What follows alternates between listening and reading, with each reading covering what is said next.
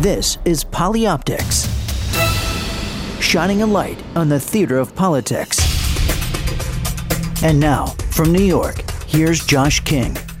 Thanks for joining us as we pull back the curtain on the events that shape American politics and drive the images and headlines. Polyoptics, the only show of its kind on the air today, and you hear it first on POTUS. This is Kevin Sullivan, former White House Communications Director for President George W. Bush, alongside my friend Josh King, former Director of Production in the Clinton White House. Sully, it's like you and I are in Air Force One, the VC 25A. We're at Andrews Air Force Base about to go on a presidential mission, and I am your co pilot on this flight. Take it away. Let's go up. Thanks for having me back, Josh. This is going to be a special show. We're going to devote the entire hour today to the opening on May 1st of our nation's 13th presidential library, the George W. Bush Presidential Center on the campus of Southern Methodist University in Dallas. Today, we're going to learn about how President Bush decided to rely heavily on unfiltered news footage to tell the story of his two terms. And we're going to hear about the exhibits that rely on the latest in gaming technology, if you can believe that, to redefine museum interactivity. We've got a potent lineup of guests former Bush Press Secretary Ari Fleischer, longtime Bush advisor Karen Hughes, and up first, the person responsible for the development and launch, launch of the Bush Center, Ambassador Mark Langdale. So, Josh, thanks again for handing me the helm today. You know, Kevin, it, as you said, it is the 13th presidential library stemming from George Washington's Mount Vernon to the Clinton Presidential Center in Little Rock that I had a hand in helping to. Uh, to set up, and these are really gifts to the American people. They are actually gifts to the American people, and whether you're in a small town like Little Rock or a teeming city like Dallas, uh, they add so much to uh, our national appreciation of history, the ups, the downs, and uh, this is just the latest installment. So it's great to be with you today. Thank you. And later in the show, we'll be joined, as I said, by two household names in the world of political communications. Of course, Ari Fleischer and Karen Hughes. But first, a man who has has worked behind the scenes uh, on this on this uh, endeavor. Uh, the person who got the call from President Bush back in 2008 to raise the money, work with the National Archives, develop the exhibits, and turn the vision that the president and Laura Bush had, turn that vision into bricks and mortar the former president of Posadas USA and former ambassador to Costa Rica, now the president of the George W. Bush Foundation. Mark Langdale, welcome to Polyoptics. Thank you. Glad to be with you. Take us back to those earliest conversations that you had with Secretary Don Evans and the President and Mrs. Bush about the vision for the library and, and, and the work ahead to get where you are on the verge of this uh, this opening this weekend. Well, they um, had uh, tentatively selected Southern Methodist University as the site of the presidential library. It is a university that was the alma mater for Laura Bush, although um, it, there was a contest in Texas among all the major universities to land the this uh, 13th presidential library, but the uh, Bushes had decided to focus on SMU, so they asked me to come and and finalize an agreement uh, to um, acquire the 24 acre site, which we have now on the campus of SMU. It's a great location. It's it's five miles from downtown Dallas. It's a half hour from a major international airport. Um, right in the heart of a, of a growing and vibrant city. So we're really happy to have this urban location to develop the center. We also uh, selected Robert Stern, the Dean of Architecture at Yale University, to um, design the building. Um, it, uh, it, it it's informed by the previous modern presidential libraries. The, the first modern presidential library was the one that LBJ built on the campus of the University of Texas. He hired a um, a well-known architect out of New York and built a um, a very impressive modern building there and since then the the Clinton Library, the Reagan Library, um, Bush 41's library at College Station, um, all of these um, are important libraries to look at when you're deciding how to design and build a a current library. So we spent time studying those and and came up with a design that that I think is a uh, um, uh, a, uh, a, a building that blends into the traditional collegiate Georgian architecture of of the SMU campus, but also represents a uh, a modern interpretation of that traditional architecture, which is appropriate for the first president of the 21st century. You mentioned Mrs. Bush as a SMU alum. She's also, of course, a librarian, which which is kind of interesting. She played a, a prominent role in the design and the formation of the ideas for the library. Talk a little bit about, about the role of Laura Bush in in uh, in the library? Well, she chaired the design committee uh, that um, oversaw the um, relationship with uh, Bob Stern as the architect, and also Michael Van Valkenburgh, who was brought in um, very early on as the landscape architect for the site. Uh, the buildings that uh, that are here um, are um, two buildings. One is the Presidential Library Museum, and the other one is the permanent home of the George W. Bush Institute. And uh, they're designed together uh, to to feel like one complex, which um, helps in how the two buildings relate to each other, but also maximizes a green space so that we can have a native plant park of about 15 acres. Laura Bush has always been very interested in native plants uh, at their Prairie Chapel Ranch in Crawford. She's um, um, always been interested in restoring uh, native prairie landscapes, and so this 15-acre park re- reflects that passion of hers, the passion of both President Bush and Laura Bush for for uh, buildings that are sustainable in their design and, and construction.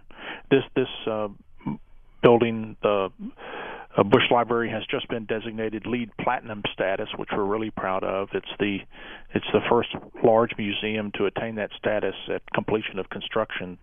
Uh, wasn't an easy feat, but uh, one that the Bushes really wanted us to try to pursue, and we're really proud of the design and construction team for achieving that. Now, Josh called it a gift to the American people, and it and, and it really is. Three hundred and twenty-five thousand Americans, many in, in small amounts, right, contributed around $500,000 in a tough economy. How did that happen and what does that say $500 million in a in a tough economy? What does that say about about President Bush and and and and the, the, effort that was that was put together to, to build this library? Well, I think it's a real testament to the um, um, fact that there are a lot of Americans out there that appreciate what President Bush did for them. We we uh, we had a goal at the uh, beginning to raise 500 million dollars. We didn't know if we'd be able to achieve that. Um, uh, the economy was was in a recession when we started, but uh, has since recovered somewhat. But um, you're right, over 325,000 people from all 50 states have uh, contributed um, um, to to get us kind of past our milestone goal. It's a great um, um, relief to have that raised. It, it pays for the building, uh, and the library museum, as you mentioned, we gift to the American people next week when when we have the dedication on April the 25th, uh, and uh, we'll be able to fund the endowment to the federal government to help um, offset the maintenance future maintenance cost of the building. We also um, have an agreement with SMU to fund a $45 million joint programming endowment, which will allow us to do a lot of uh, uh, projects in partnership with the SMU faculty and and interact better with the the campus and the students there. So we're really happy about that. And the and the rest of the money will come in over time in long-term pledges, which will give a good, uh, a firm financial foundation for the work of the Bush Institute, which has been up and running for about three and a half years now. But with the, these uh, pledges that are coming in, we'll have a, a good runway to really grow grow the importance and the and the impact of what the Bush Institute is working on. So now we're we're on the verge uh, of the library opening to the public. Describe the visitor experience for our listeners. When somebody walks into the museum part, what will their experience be? There's two reasons people come to presidential libraries and museums. One is as a researcher to to look at uh, records that are in the archives, um, so that they can study the decisions that prior presidents have made.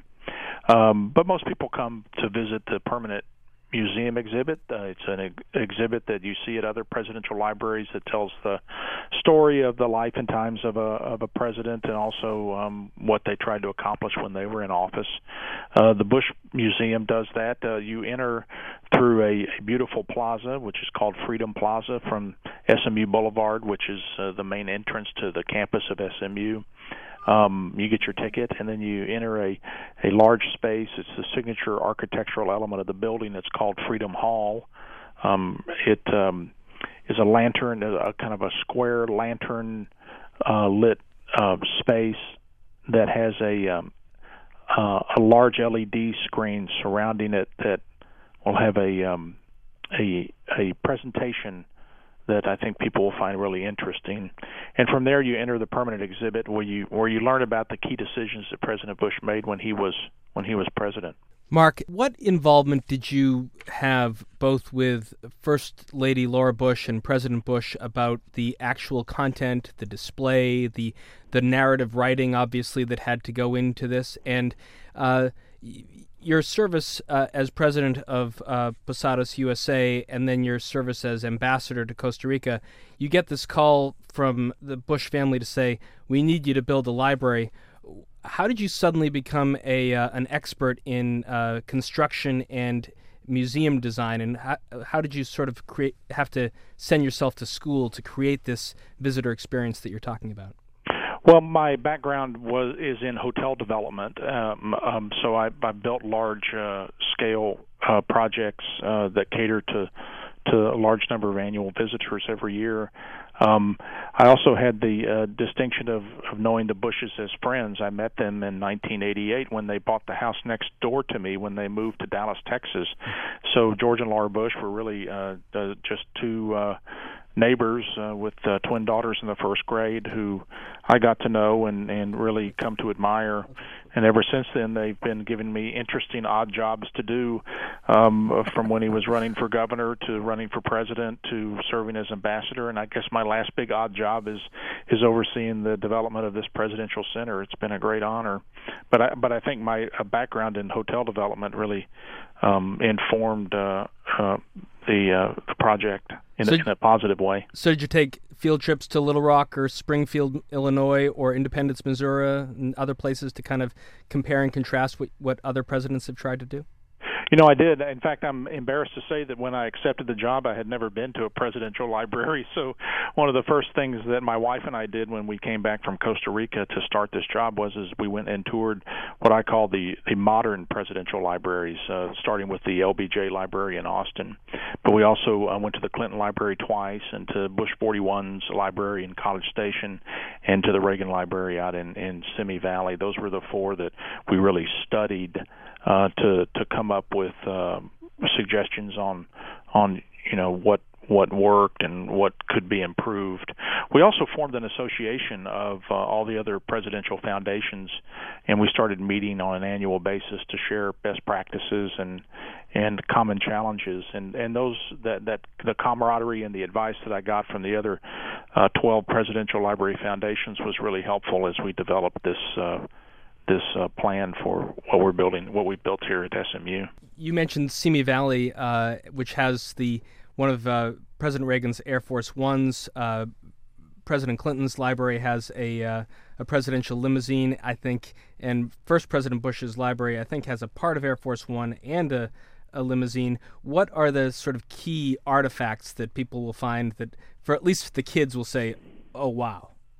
Well, the the the um, uh, we're on a university campus in an urban setting, so our our building is uh, and our site are are not large enough to have an Air Force One sitting uh, next door to it. But um, we have one thing that I think the kids will find really interesting. When President Bush was in office, the um, the Situation Room, which is an underground uh, conference kind of secured conference room that um, is famous for um, you know where presidential kind of command is is done. There was uh, that uh, famous photo of President Obama when Osama bin Laden was uh, uh, being hunted down. That's a photo from the Situation Room. When President Bush uh, was in office, that uh, room was remodeled. It had not been remodeled since I think Truman and so the paneling and the furniture and things that were in the old situation room were taken out uh, when it was updated. And we obtained all those um, artifacts from that remodeling. And we have recreated the White House situation room exactly as it was when President Bush launched the invasion of Afghanistan down to the same chairs and the same old television sets and everything and uh high school kids will be able to go in there and uh reenact um or study some of those uh, key decisions in in a recreation of the exact room so i think that'll be really cool for the school kids. Well you've got 43,000 artifacts including some ones that you would you would expect to see like the bullhorn that uh, our, our fine advance uh, person Nina Bishop uh, got from a Con Ed worker uh, and and handed to uh, Andy Carter, Karl Rove, I believe, and uh, to give the president uh, a chance to for the those there at, at, Ground Zero to hear from their president. You've got the baseball from the first pitch at Yankee Stadium, Game Three, the the pitching rubber that he threw from. uh, the jacket he wore, the uh, you know all some some some great mementos from that night. Of course, the the nine millimeter Glock pistol taken from Saddam Hussein when he was pulled out of that spider hole. But there's also some oddball artifacts that are in there, like a, a, a Gibson electric guitar given to the president by BB King. Uh, what are what are what are your favorite of those smaller, maybe a little offbeat things that, that turn up in the in the museum? Well, uh, the ones that touch me the most are some of the things that they were given on their trips to Africa. He, um, you know, he, he established the PEPFAR um, initiative in Africa that really transformed the trajectory of of the African continent. When he took office in 2000, uh, things were very pessimistic about the continent of Africa. The um, um, there were 30, 26 million cases of AIDS, and most of those were in the age bracket of 18 to, to 40, which is really the productive heart of any uh, society. And and in the, on the continent of Africa, there really was no hope about what to do about that. And uh, with uh, with the PEPFAR initiative, the the whole trajectory of of the future of the African continent has been turned around. I was struck last December when Economist when the Economist magazine came out and had a, a cover story article about the bright future of the African continent, and it was right when we were installing the uh, PEPFAR um, um, exhibit component, and uh, you could really kind of you know, in a very clear way, see that President Bush intervened, made a decision, and intervened in a positive way, and had a dramatic impact in Africa. And so when he would go there, uh, people are so grateful for what he did for them, and and the uh, and the little kind of tokens of that love and appreciation um, are really touching, and and uh, a lot of them are in the in the museum. Ambassador, some of the headline moments of the Bush administration are things that will be talked about, uh, reconsidered in the coming weeks, uh, and after the museum opens. But as you're talking about PEPFAR, r- relate that also to the government service that so many thousands of people like yourself were able to have uh, from 2001 until 2009, and, and your service in Costa Rica and the uh, the largest debt for nature swap uh, between Costa Rica and the Nature Conservancy these are things that don't always get remembered uh, at the top of the headlines, but they're certainly part of history, aren't they? Well, um, the things that happened in Costa Rica are not uh, in the museum, but they didn't make the cut on the key decisions that President Bush made. But um, it was a real honor for me to be able to go down there and serve. He asked me to go at the uh, in 2005 to help finalize the implementation of the Central American Free Trade Agreement, um, which is the main thing I worked on when I was in Costa Rica, but also helped Costa Rica uh, grapple with some of the growing security concerns that you see in um, in Latin America, especially north of Colombia, that are related to the drug trade. Um, but I, I would say that you know my experience in Costa Rica. Um, uh, a was very positive, uh, and a really wonderful experience, but it also reaffirmed my faith in in uh, markets, free markets, and also uh, NGOs, nonprofit organizations, um, philanthropic capital, doing a lot of good in a positive way. You know, you can run for office and, and get elected and and uh, command the levers of power in government, and that's one way to you know deal with some of these societal issues that we all care about. But but um, markets and the private sector and and uh, and uh, nonprofit organizations and and and volunteerism are other ways to do that. And and what you see in the museum is is President Bush and Laura Bush's work in government to uh, to focus on issues that were important to them. But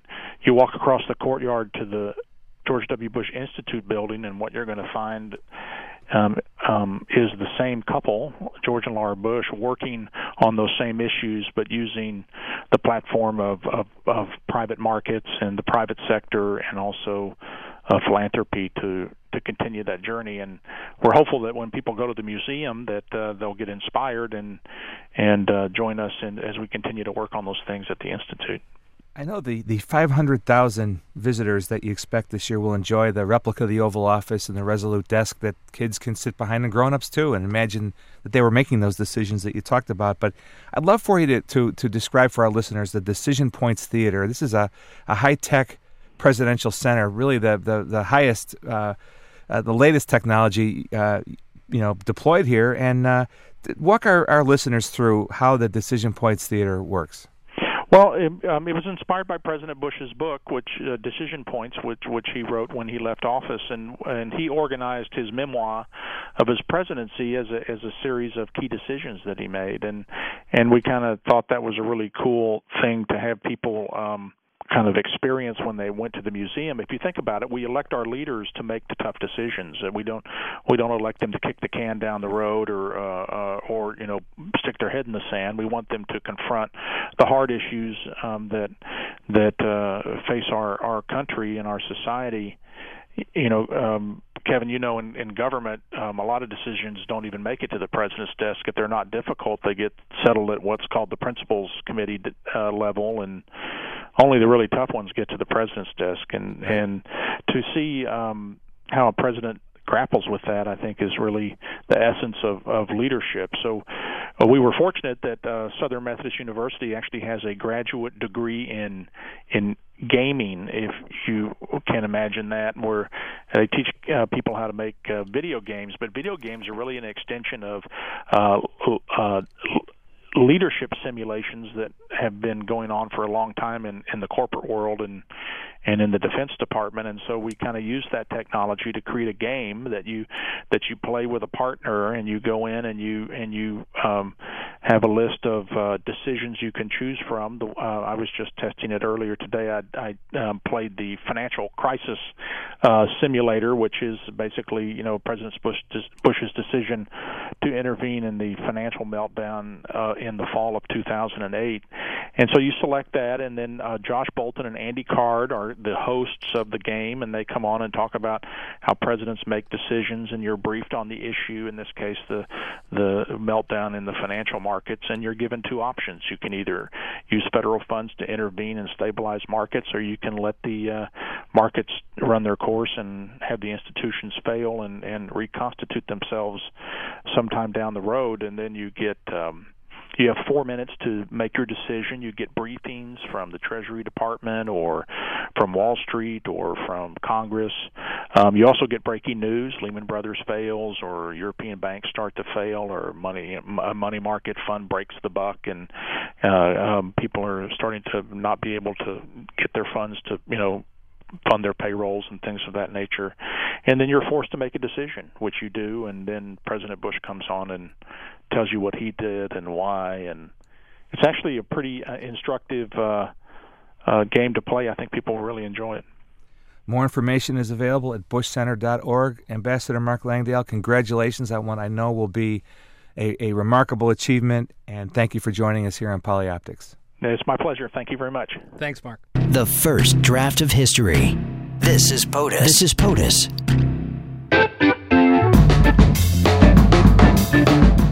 Ari Fleischer, thank you for joining us here on Polyoptics. Of course, President Bush's first press secretary, press secretary at his side on 9 11 and through other matters of, of great consequence. Ari, how were you consulted in the process of developing the, the library? Well, you know, I'm not one of the planners of the library in any sense of the word. There's kind of a different group of people who've been doing that. Um, I, I've had the pleasure of two things. One, I got to take a private tour of the library a couple of weeks ago and get an early early glimpse of what's going to be in there. And secondly, on the National Archives side of it, I've donated to the library all my notes, the only original notes of what George Bush did and said on September 11th. Uh, I took an eight and a half by 14 piece of paper, single space, probably eight pages worth of literal verbatim notes of everything that happened that day and those are now available in the library for, for all Americans to come and inspect. That's correct. They're in the National Archives section of the uh, of the library and museum. They're in the library side. One one thing that, that did not surprise me because having worked for President Bush, this does not surprise me at all. But talk a little bit about the since you've toured the library, the that so much of the events are recreated through unfiltered media accounts. There's not a lot of editorializing or or or uh, you know hyping to to make the president's case. It was pretty straightforward in terms of using news accounts. Talk a little bit about your impression of, of, those news accounts when you walk through, and just the way the president and Mrs. Bush chose to treat history. Well, you're exactly right, and I'll tell you, a lot of those news accounts gave me the heebie-jeebies. it, it, it sent me backward in time. They have news accounts of the recount in Florida, and it's it's gripping. You, you see how America didn't know who the next president was, and it's told through the um, the voices of the network anchors and other reporters who describe what took place with an election that's too close to call. The scene from Florida, all of that literal history unfolds once more before your eyes. That's how they built the library. It was really designed to be, in a sense, contemporaneous. That as you walk through, you see what George Bush was going through at that time, at that moment. We're also Sully and I are also interested, Ari, in uh, in what Ari Fleischer was going through at that time, at that moment. I mean, we are certainly uh, brought back poignantly as we reflected on what happened in Boston about what happens to a presidential staff that is going about their business. You were at the Emma Booker Elementary School in Sarasota. Uh, President Obama was in the West Wing uh, with another schedule of events. Suddenly, the world changes. What was it like for Ari Fleischer on September 11th? Well, for me, it was just a gripping, difficult, emotional day. Uh, when Andy Card walked in and whispered in the president's right ear, America is under attack, the second tower has been hit, I was some 15 feet over the president's left ear on the left side of the room. And I had received a page moments before Andy walked in telling me that the second tower had been hit. And so I instantly knew it had to be terrorism. And then just a few moments later, Andy walked in. Everything changed. It changed for the country, it changed for the world, and it changed for the White House. We were a do- very domestic focused White House, focusing on education reforms, particularly that week. Uh, looking forward to a whole focus on on uh, domestic matters and everything became a wartime presidency. It became all a focus on international. It became who is Al Qaeda and why are they doing this? And the briefings went from being always serious because it's the White House to briefings now that were covered live on the TV networks, live on Al Jazeera, live around the world.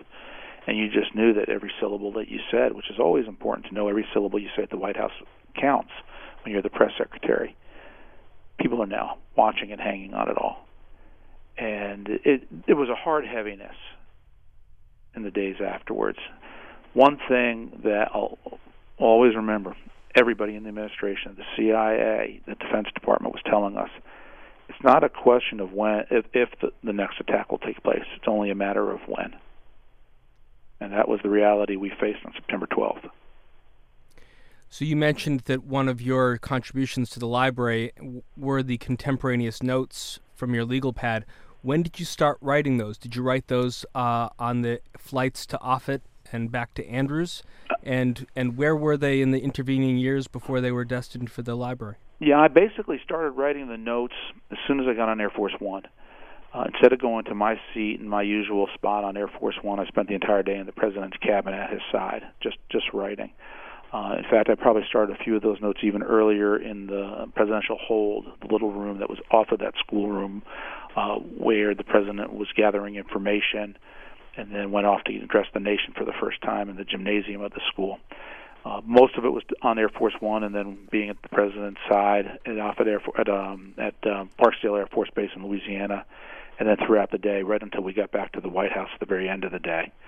Uh, I donated the notes to the Bush Library uh, about three or four years ago, and so they've been in the hands of the National Archives ever since. They have the they have the originals, and it was a little bit hard to part with the originals. I of course have copies, but um, you know those those originals I understand. Um, uh, you know, to me, they they were something special, and uh, but the the proper place for them is uh, with the library, and I've loaned them to the library. Uh, in your book, uh, Taking Heat, you, you, wrote about how the media had changed as a result of 9 11. Take us through your thoughts on that. Well, you, you, know, the president is always at the center of media attention in the United States, but beginning on September 11th, the American people got to see him live. And it was a real change from what people typically see of any president, which is the snippets of news, an edited comment, seven seconds in a 30 minute speech makes it on the air. On September 11th, and then for years afterwards, people got to see George Bush unedited, and people liked what they saw. The live coverage of the president and his strong reaction helped drive his approval rating up to 90%. Now, looking back, people say, well, of course, America was struck and people rally around the president. Yes and no. People either rally around the president or they say the president's not doing his job properly. And that live coverage was a very interesting change because people in the public world got to see the George Bush that I always got to know, who was somebody that I thought was, was articulate when the press didn't really give him credit for being articulate, for being wonderfully compassionate when the press, I think, was indifferent to whether he was or was not compassionate, for being smart and able. And the American people responded to that. And for a short time, the press did too. Uh, that lasted probably about two or three months, and only until things started to go well uh, in Afghanistan for so long. And then the press basically got a little tired of the president on top, president with a 90% job approval rating. Things quickly reverted back to their form in January of 2002 with the collapse of Enron. And, then it became the usual domestic political matters heading into 2002 and you've you've described it as the media being biased in favor of conflict, and that that is uh, still with us today, I would say. Well, over all my time in Washington, whether it was at the White House or on Capitol Hill, my conclusion about the press, and I wrote about in the book, is that the press's first and worst bias is a bias in favor of conflict, and that secondarily there's an ideological bias, and there is. It, it particularly is pronounced against Republicans on substantive matters and particularly social issues where I think it's fair to say that the press is largely and more in sync with the Democratic Party's views than they are with the Republican Party's views, and it shows up in their coverage. Uh, frankly, since since George Bush left office and since President Obama came in, I, I do think that my statement about their bias in favor of conflict uh, is not as strong as it used to be. I think the, the, the press is a lot easier on President Obama than they were on President Bush.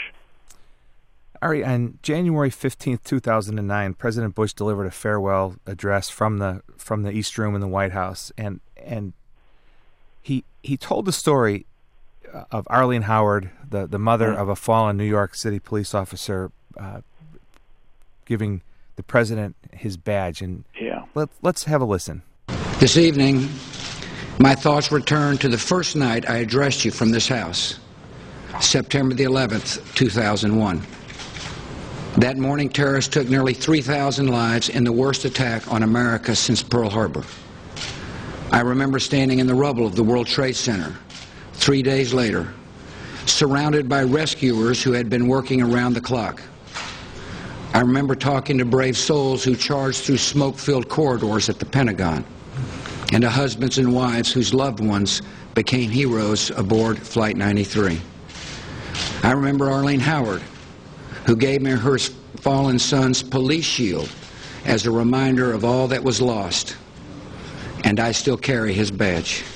Now, the most iconic image of the Bush presidency was the bullhorn on the pile of rubble with, with the firefighter Bob Beckwith. But having seen President Bush carry that badge or have yep. it in have it in, in his personal aide's bag at all times for the for the rest of his presidency, to me was extremely powerful. And that badge is among the 43,000 artifacts at the Bush Library. Talk a little bit about that moment and that story and, and, and the impact that it still has today. Well, I was at his side when he was at Arlene's side. Uh, that was September 14th at the Jacob Javits Center on the west side of Manhattan. And that was a meeting with some 200 family members of those whose husbands and wives and sons and daughters and mothers or fathers were missing three days after the attack on our country. And um, Arlene was in that room. And it was an emotional time. Everybody was crying. The president was the consoler in chief, the comforter in chief, something he is exceptionally good at. And it was such an emotional meeting. Even the Secret Service stood back from everything. They just wanted it to be that personal connection between the president and those who are suffering, wondering about their loved ones which is highly unusual. Secret Service is almost always right there at his side in case something goes wrong. They all were f- removed. And he went from person to person, person to person, hugging, holding hands, looking at people's Bibles with them. And he got to Arlene. And she was a little bit older. She was seated.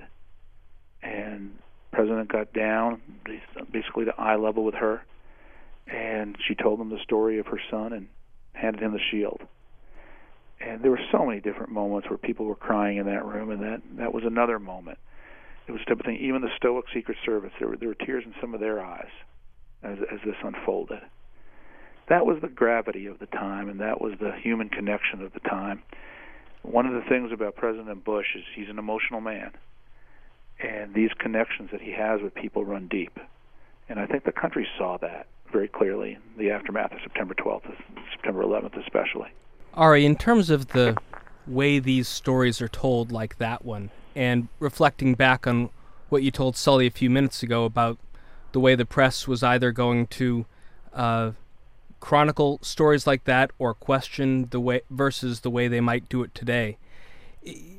Is it all on the press, or as you as you think about the progression from Fleischer to Snow to McClellan to Perino versus Gibbs and Carney to this point, to even the way President Bush would either sit down and have a one on one relationship with reporters the way, for instance, Barack Obama might say, Oh, Savannah Guthrie, come in and, and let's have a, an interview. I mean, do you give some credit to both the ability to uh, court the press and also to, in some ways, bully them the way uh, one White House might another White House might not, in terms of their ability to succeed in getting a press to, to heal? That's a good way to put it, to heal. Um, I think that, that President Obama has been very successful in his handling of the press. It's for two major reasons. One is technological. Times have changed, and the mainstream media is less important than it was even during the Bush years, when it was less important than it was during the Clinton years, even when it was less important, then became less important than it was during the previous Bush years. You know, 80 million people used to watch the network news on just ABC, CBS, and NBC back in the 80s. Just those three shows, 80 million viewers. Now fewer than 30 million get their news from those three programs. 50 million Americans have gone somewhere else. And so mainstream media is losing its clout at the same time that Twitter and Facebook and the ability of a White House to communicate directly with Flickr tens of feed. millions of people has put the Obama White House in a very advantageous position. But the second issue is ideological. I really don't think the press holds the president's feet to the fire the way they hold the Republican president's feet to the fire. Uh, you, you you can't name a feeding frenzy that's taken place in this administration. When I think there would have been several with uh, the Bush administration. Um, even the treatment of Vice President Biden, for example, it's just just another gaffe, just another statement. You know, if a Republican had made the statement the Vice President made about 7-Eleven and the Indians who worked there, there would have been an uproar in the media among special interests. They'd have fed off of each other, and heads would roll or apologies would be in order. You just don't get that now. Did you have the bandwidth during your time as press secretary to say, to hold, to push back, to yell, to get angry, to to make people accountable from the podium, and to say you got this wrong? Well, you always have that. You have the pushback from the podium to deal with reporters directly, and I did it regularly, and that comes with the job. And reporters know that too. And it sounds like it might be a clash. It's actually pretty civil. You just make your case, they make their case back, and it's kind of like baseball. Sometimes you throw high and inside, and that's the way it goes. You never try to hit anybody, but that's part of how you communicate, and they and they know that. Uh, what's different now is there's an alternative. There was really no alternative when I was there. Perhaps Fox News, which was was still in 2001 to 2003 when I was the press secretary, they weren't what they are now. But there was no Facebook, there was no Twitter, none of that was there at the beginning of the Bush years. Uh, Facebook came at the very end of the Bush years, and Twitter wasn't even really there at the end of the Bush years. Those phenomena of social media have allowed this White House, to their credit, to go around the press corps to communicate the way they want directly with the American people, and it's changed a lot. It just wasn't there during the Bush years. Getting back to the to the to the library, those of us who had the privilege of working for President Bush, you know, saw him up close every day. You've told some great stories. We've always believed that history would be, you know, a more accurate judge or would judge him more kindly than he was at the end of his of his term. I know it's only been four years, but having walked through the museum and the library at SMU, uh, can the library help accelerate that reevaluation a, a bit? Well, I, I think it has to help, and, and it depends on how many tourists go through there, and whether there are the, just the choir that goes through, you know, so to speak, the chorus and the choir, or it's independent people who are open to making different evaluations. And I also have to point out the president's approvals have been going up. uh, since he left office, and he left office unpopular. Uh, right before the presidential election, there was a poll on Bloomberg and showed that President Bush was more popular than Joe Biden, and was just a few points behind President Obama. So, history has started already to be kind to the president. What the library does that I think is going to contribute to that process is it takes the controversial issues head on. It doesn't shy away from them. And it deals with Katrina. It deals with Iraq. It deals with weapons of mass destruction. It deals with the economy and the collapse of 2008. And it walks people through what the president knew and why he made the decisions he made. And it lets people come to their own conclusions about what right or wrong would have been based on what was known at the time. And I think it does it in, in, in a very straightforward manner that even critics would say this is based on the information he heard at the time. The, only last point I'll make on this is the of all the things in the Bush years that still to this day get me and always will is when anybody says Bush lied and people died. George W. Bush, me from the podium, Colin Powell, Secretary of State, Donald Rumsfeld, Secretary of Defense, Condi Rice, National Security Advisor, each and every one of us faithfully reported to the American people exactly what we were told by the CIA, which was that Saddam Hussein had biological and chemical weapons. If there was a liar, and there was, the liar was Saddam Hussein. We reported exactly and faithfully what we were told, and it was the same information that the same CIA director, George Tenet, told to President Clinton. He was his CIA director as well. That's why President Clinton and Vice President Gore both concluded that Saddam had weapons of mass destruction, same as the Bush administration did. And what's fascinating, Ari, and also challenging, is that as you look at histories that are written about administrations, the work that Robert Caro has done with the Lyndon Johnson administration, the existence of so much more information sometimes than modern administrations uh, collect. There are the eight pages of your notes from 9 11 but there are not the tapes which were meant to help a Lyndon Johnson future library mm-hmm. or a mm-hmm. Kennedy library. I mean, in my administration or when I worked for President Clinton, you know, we just began the process of saying, uh, let's not put it in an email. Let's u- only use a telephone call. I mean, is there enough? Will there be enough uh, archival material, whether you're talking five or ten or twenty years out, to validate what you're saying now or refute it? Well, I think it's already been validated. I, think the CIA has spoken out about it. You have George Tenet, who wrote a book about it, uh, and you have many others who corroborated the information that we were told at the time that Saddam had biological and chemical weapons. Uh, and every intelligence agencies around the world reported that as well. Pretty knowledgeable intelligence agencies. And so that's why I say the liar was Saddam Hussein, who created this whole aura of having them, and our intelligence agencies picked up the information that he was putting out that made it clear that he had weapons of mass destruction. Uh, so, to the broader question, times change, technology will always change, and archivists have to change with it. Uh, one of the Watergate reforms was there no more any recordings at the White House, and that led to other laws that made sure that you had to keep presidential documents. Any document the president has seen is by law an archive archive document. Uh, you have disclosure of classified information after numbers of years. So all, all, of those are the things that allow archivists and people going back in history to, to do their job and to study what was known at the time. And in in the case of the Bush Library, they have now so much digital records. I think the hard part for a historian or an archivist is going through the hundreds of pounds. Two hundred million emails, seventy right. million pages of documents, and 4 million photos. How do you go through all of that and arrive at a balanced conclusion? Because there's so much to read, how do you do it? So, uh, forgetting for one moment what's going to be in Dallas, you know, Ari, whenever, uh, maybe next winter when you come over to the uh, to the uh, the King Northern White House in New York, you'll see uh, you'll see the King Presidential Library. So beyond the eight pages that you have donated, uh, there's certainly a, a, a, store somewhere in the Fleischer household.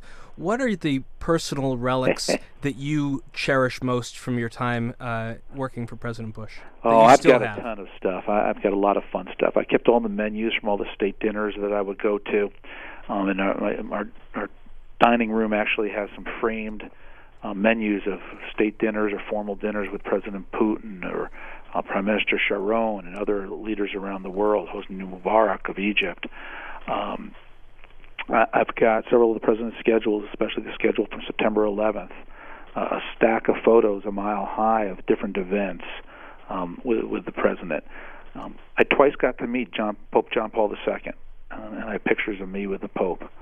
Um, you know, it's things like that. And I, I once got to meet Shaquille O'Neal. Um, I have a picture of me and Shaq in the East Room. He's about three feet taller than me, and George Washington is about three feet taller than Shaq because we were both under his portrait. Uh, Uh, there's all kinds of fun things like that, that that I've got in boxes, and my children are eight and six, and when they get older, maybe one day they'll be interested, and I'll I'll get to show them the boxes.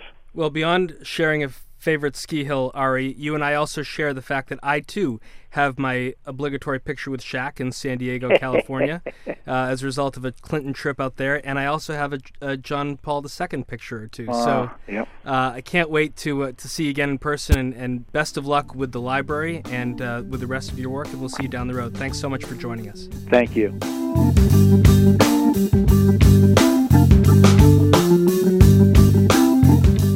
Joining us now is Karen Hughes, longtime advisor to President George W. Bush, former Undersecretary of State for, for Public Diplomacy and Public Affairs, and uh, currently the uh, uh, worldwide vice chair of Burson Marsteller. Karen, thanks for joining us. Great to be here. What was your role in the in the development of the library? I know they, they tapped you for your expertise and ideas. Uh, what was that like?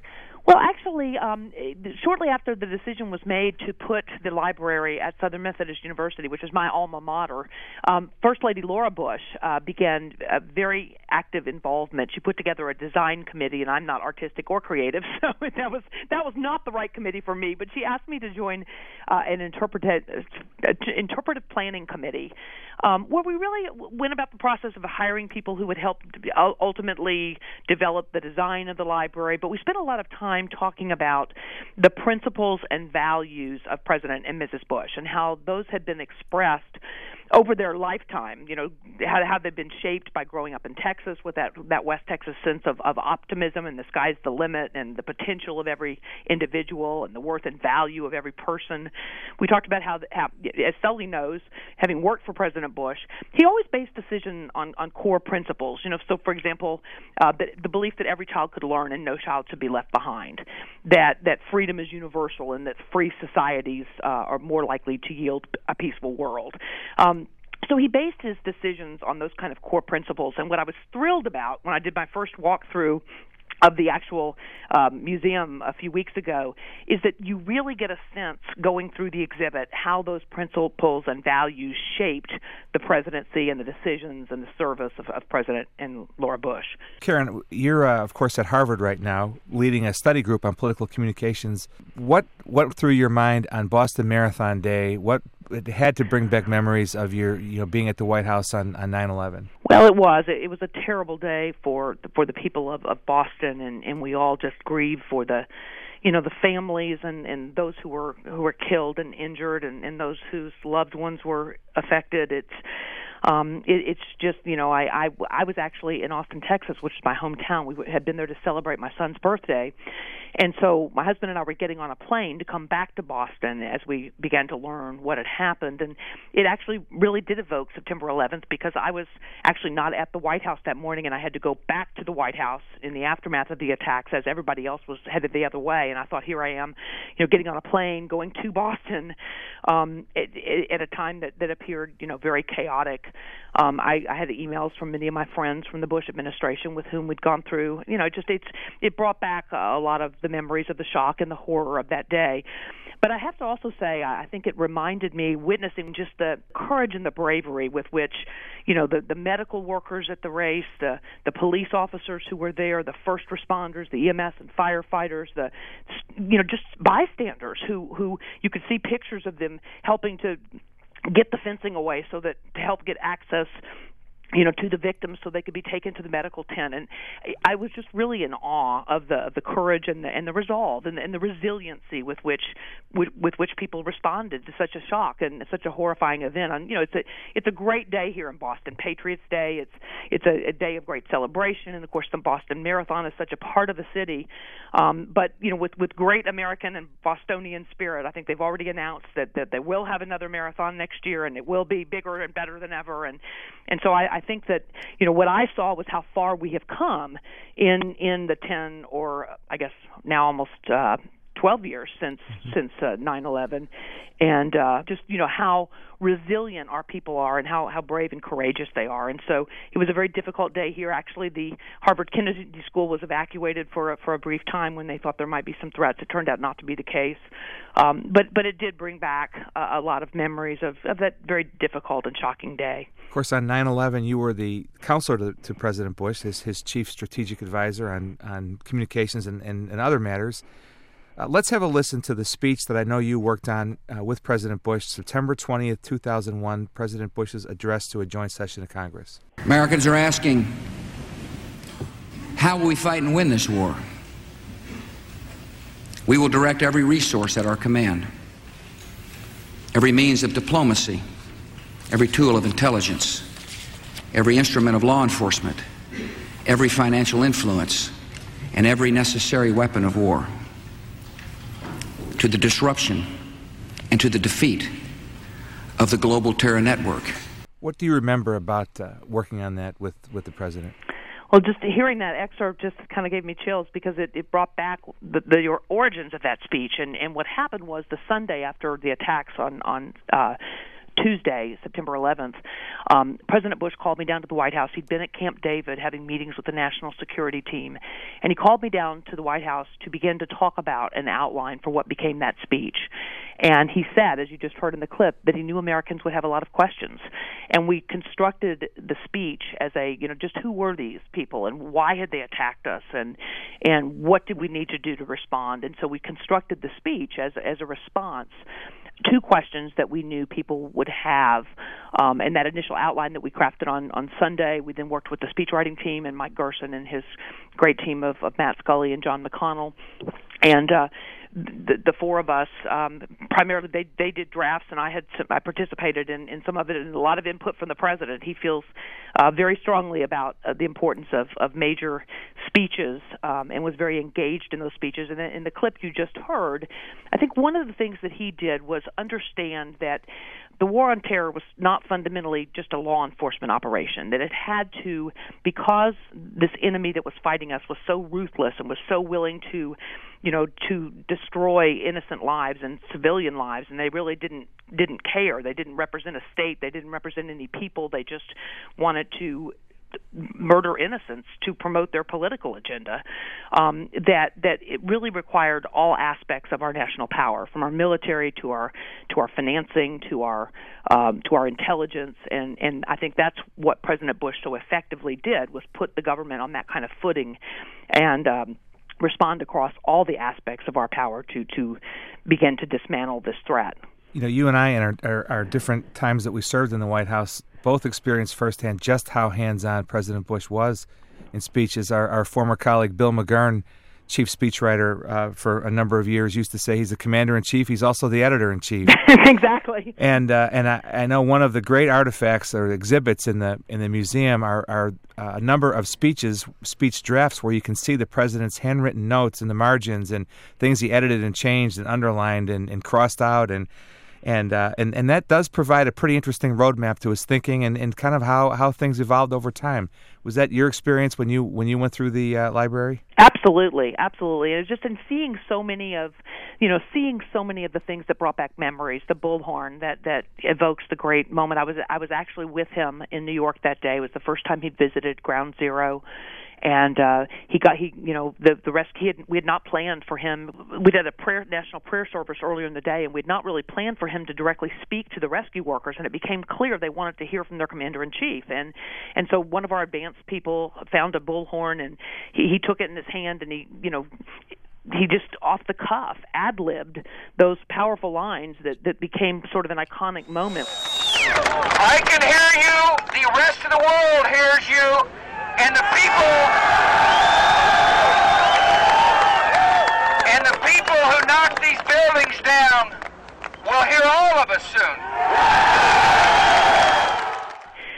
And I actually was standing next to our, our the director of FEMA, um, Joe Allbaugh, and I turned to him and I said, that's going to be in his presidential library one day.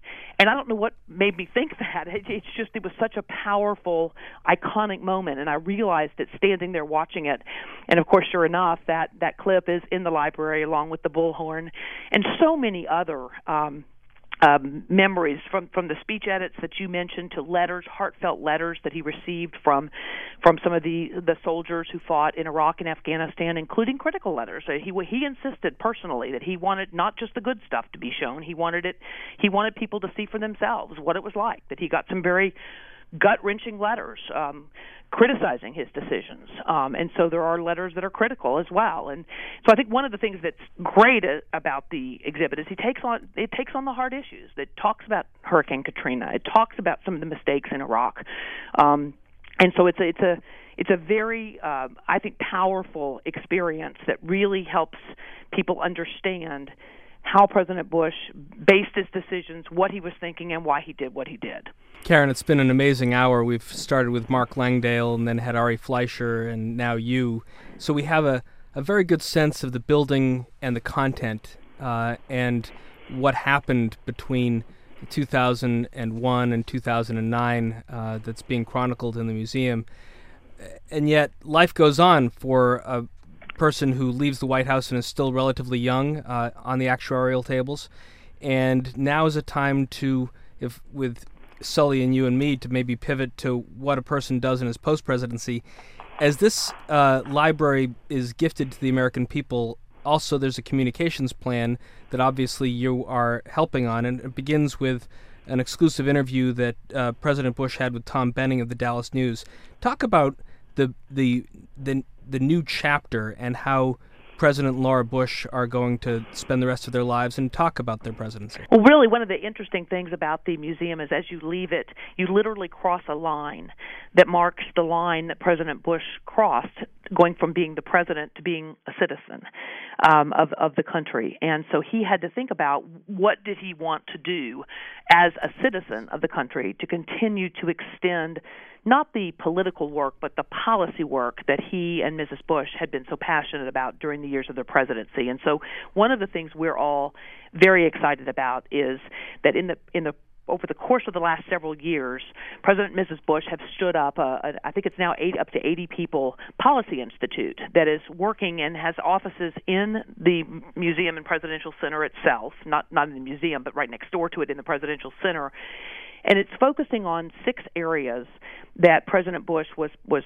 pursued during and Mrs. Bush during during the presidency and so things like global health and education reform and the need for accountability in public schools and economic growth and human freedom it's got a wonderful collection of the stories of dissidents who led freedom movements across the world it's a wonderful it's the only thing only repository of its kind in the world.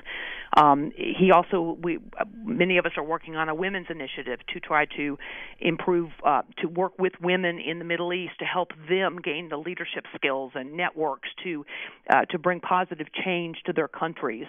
Uh, and then there's a military services initiative because President Bush, during his service, developed a very close bond with the members of the of the armed forces with for whom he served as, as commander in chief. And so it's a way for those of us who are involved in the administration to continue to pursue the types of things that we were passionate about. So, for example, as, as Undersecretary of State, I worked around the world to really help empower women because all the UN and World Bank studies show that when you educate and empower women, you improve every single other aspect of a society because women share that knowledge with their families and with their husbands and with their, their friends and, and their neighbors. And so it's this gives us an opportunity. I just recently met with a group, a, a wonderful group of about 16 Egyptian women who are here, the second group of, of fellows from Egypt, and obviously it's a very important time in, in the development of Egypt um, as as they make their transition as a country, and so the opportunity to work, continue to work in the areas that we pursued as members of the Bush administration is, I think, one of the most thrilling things for all of us, and it's something that President and Mrs. Bush have devoted a great deal of time to, and raised a, a, a substantial amount of private money to endow and, and to make sure that that work continues to influence the world in a positive way for years to come. Karen, in Tom's uh, Tom Benning's piece in the Dallas Morning News, he he talks about you briefly. He says. Karen Hughes, a long term advisor, said it's been harder for the former president's friends to hear the criticism. Bush alumni, she said, will make a renewed effort to clear up, quote, some misimpressions in the public's mind. And, you know, Karen, I'm a consumer of all things presidential and the content that gets put out. Uh, one of those over the last few weeks was R.J. Cutler's uh, documentary for Showtime, The World According to, to Dick Cheney. And it would seem over the five days that R.J. sat with Vice President Cheney that Cheney was not helping uh, make the story of the Bush presidency less ambiguous. It, it, it, it comes as a sort of two different uh, stories of, of, the years from 2001 to 2009.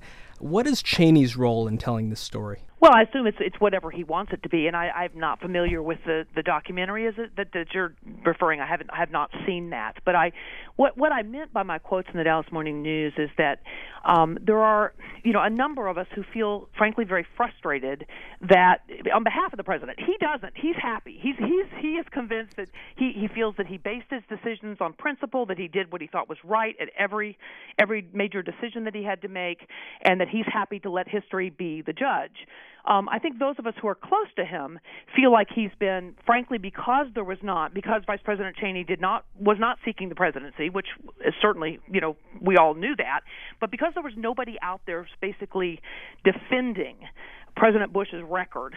President Obama basically got to rewrite history over the course of the first couple of years of his of his presidency, and so he for example, kept saying that it was President Bush's economic policies that had resulted in the the great um, collapse in the fall of of 2008, when actually it was primarily the housing policies that the Democratic Party had pursued that resulted in that collapse. When you loan money to people who can't repay it, you you you know you're you're on very shaky ground and it was eh, both parties bear some responsibility, but it was primarily Democrats who tried to pursue those policies. President Bush warned early in his presidency that the two big government-backed mortgage giants, Fannie Mae and Freddie Mac, were out of control and needed to be reined in and needed to be reformed, and Democrats in Congress blocked that effort.